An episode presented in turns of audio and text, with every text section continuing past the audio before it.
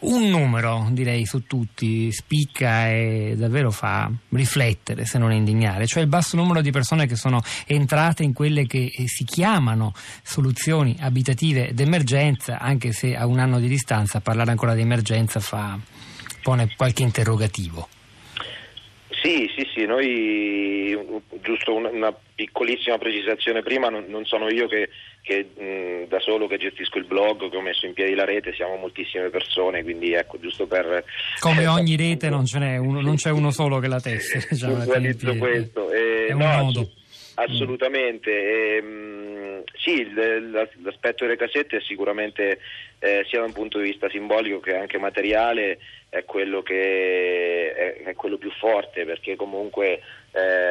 senza diciamo se non riusciamo a dare la possibilità alle persone di ritornare nei luoghi, questa è una cosa che noi abbiamo segnalato fin dall'inizio, non riusciamo a ricostruire il senso di comunità e senza il senso di comunità non si ricostruisce niente.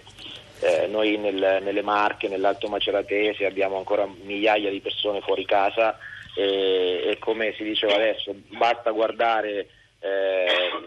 i numeri per quanto riguarda le casette consegnate. Quelle consegnate sono, se non sbaglio, 231, è corretto il numero? Me lo conferma? Sì, ultimamente dovrebbe essere un po' aggiornato, nel senso... A fronte di un bisogno complessivo di? Ma nelle Marche l'ordine totale dovrebbero essere intorno ai 1.800, quindi ecco, fate voi. Siamo un nono, un ottavo, insomma. Sì. Poi sì. Noi abbiamo... Mercoledì scorso abbiamo fatto questa cosa simbolica, abbiamo portato delle casette di cartone davanti al Palazzo della Regione Marche proprio per far emergere il dato a un anno dalle scosse del 26 ottobre del 2016 e non abbiamo fatto altro che allegare le tabelle che erano state realizzate a maggio dalla Regione stessa, dove c'erano i tempi di consegna e non è stato rispettato uno. Quindi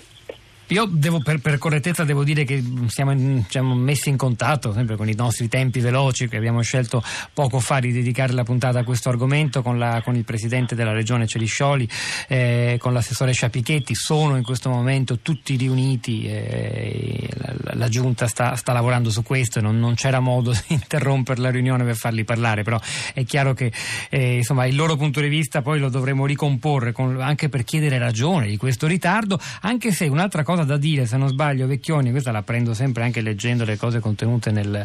vostro blog Terremoto, che si registra negli ultimi tempi una notevole accelerazione nella costruzione delle casette che per alcuni è addirittura un po' eccessiva.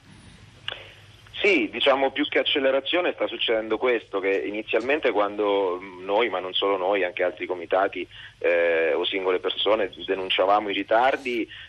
inizialmente eravamo presi come quelli che protestano tanto per protestare, eccetera, eccetera. Poi quando i ritardi sono diventati evidenti e fin troppo evidenti per tutti, si è cercato di accelerare, ma che succede che ancora una volta, come abbiamo scritto appunto nei nostri contributi su blog e non solo, a pagare questa accelerazione sono i più deboli, nel senso che sono emerse delle condizioni lavorative per quanto riguarda gli operai che stanno allestendo e montando le casette che sono veramente assurde, nel senso che per accelerare i tempi la Regione ha chiesto al consorzio che si sta occupando della realizzazione di garantire lavoro con qualsiasi condizioni meteo e quant'altro e da un'inchiesta, da un lavoro che è stato fatto dal CGIL è venuto fuori che ci sono turni di lavoro massacranti di 14 ore con giornate allucinanti sia con sotto la pioggia, insomma è veramente anche da questo punto di vista un ulteriore problema. Si ritrovano, cioè i ritardi vengono fatti scontare a chi assolutamente non c'entra niente. Quindi, ecco. Questa è un'indicazione, una denuncia che noi raccogliamo, non potendola ora verificare ci fidiamo di voi, ma insomma sarà il caso di ritornarci. Senta, anche nel nostro caso non sono dati che abbiamo fatto emergere noi riprendiamo quello che è stato appunto un'inchiesta che ha fatto proprio la CGIL, un lavoro di sono stati nei cantieri e hanno verificato questa cosa. Senta Vecchioni, ritorniamo al focus, al taglio principale, diciamo, che mi avevo voluto dare a questa trasmissione, appunto prendendo spunto da un ascoltatore che ci diceva: non fermiamoci soltanto alle lentezze della burocrazia, alla ricostruzione che non arriva al punto, guardiamo anche quello che stanno facendo le singole persone, come appunto Roberto Sbriccoli a Campi di Norcia. Storie di ricostruzione dal basso analoghe ci sono nelle Marche, e che cosa li unifica, che cosa ci può raccontare? Ma allora, l'aspetto che secondo me unifica tutte queste storie è che dopo il terremoto c'è stata una reazione sia da parte di singoli sia da parte di intere comunità che hanno fatto rete, si sono rimboccate le maniche appunto per ricostruire. Io sottolineo sempre il doppio aspetto, sia dal punto di vista materiale che dal punto di vista immateriale, perché le nostre comunità, il nostro entroterra aveva dei problemi che vengono, diciamo, ci portiamo avanti da decenni, spopolamento e non solo, e dopo il terremoto appunto sia singoli che in realtà, cioè che comunità, hanno, diciamo, la scossa c'è stata anche nella loro vita quotidiana, in quello che fanno, e quindi ci sono allevatori piuttosto che strutture ricettive piuttosto che hanno deciso di rilanciare dopo quello che è successo, quindi con tutte le difficoltà del caso, ma anche con la grandissima solidarietà che c'è stata da fuori, da altre associazioni in tutta Italia, ma non solo, anche dall'estero, sono riusciti a risorgere, a rinascere. Ieri